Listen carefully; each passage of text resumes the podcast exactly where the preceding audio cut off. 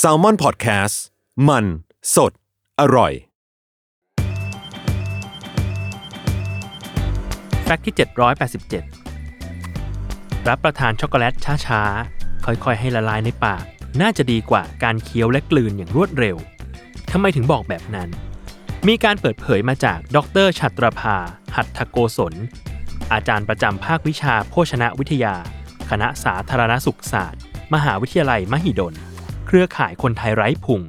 ราชวิทยาลัยอายุรแพทย์แห่งประเทศไทยว่า อุณหภูมิในร่างกายคนเราจะสูงกว่าจุดละลายของช็อกโกแลต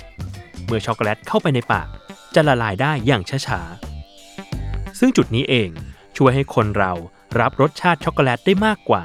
และจะส่งผลต่อความรู้สึกของสมองให้รับรู้ความสุข แม้ว่าจะรับประทานในปริมาณน้อย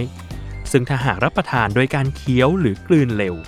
ร่างกายจะต้องการช็อกโกแลตในปริมาณมาก เพื่อให้เกิดความสุข สิ่งที่ตามมาคือ พลังงานที่สูงมากเกินไป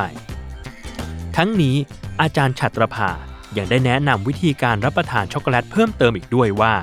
ควรที่จะหลีกเลี่ยงการรับประทานช็อกโกแลตกับไอศครีม ขนมเค้กและคุกกี้ เพราะจะทำให้ได้รับพลังงานที่สูงเกินไป และทำให้อ้วนได้ง่าย ทางที่ดีควรเลือกรับประทานช็อกโกแลตเปล่าๆอีกทั้ง ควรเลือกช็อกโกแลตที่มีชิ้นขนาดเล็กในแต่ละคำแทนที่จะเลือกชิ้นขนาดใหญ่ เพราะจากการวิจัยพบว่าช็อกโกแลตดำขนาดเล็ก 5 กรัม จะไม่ทำให้น้ำหนักขึ้น และช่วยให้ไม่รับประทานอาหารจุบจิบในมื้อถัดไป และขนาดพอดีคำนี้เอง ยังช่วยลดความเสี่ยงต่อการเกิดโรคหัวใจ และหลอดเลือดสมองได้อีกด้วย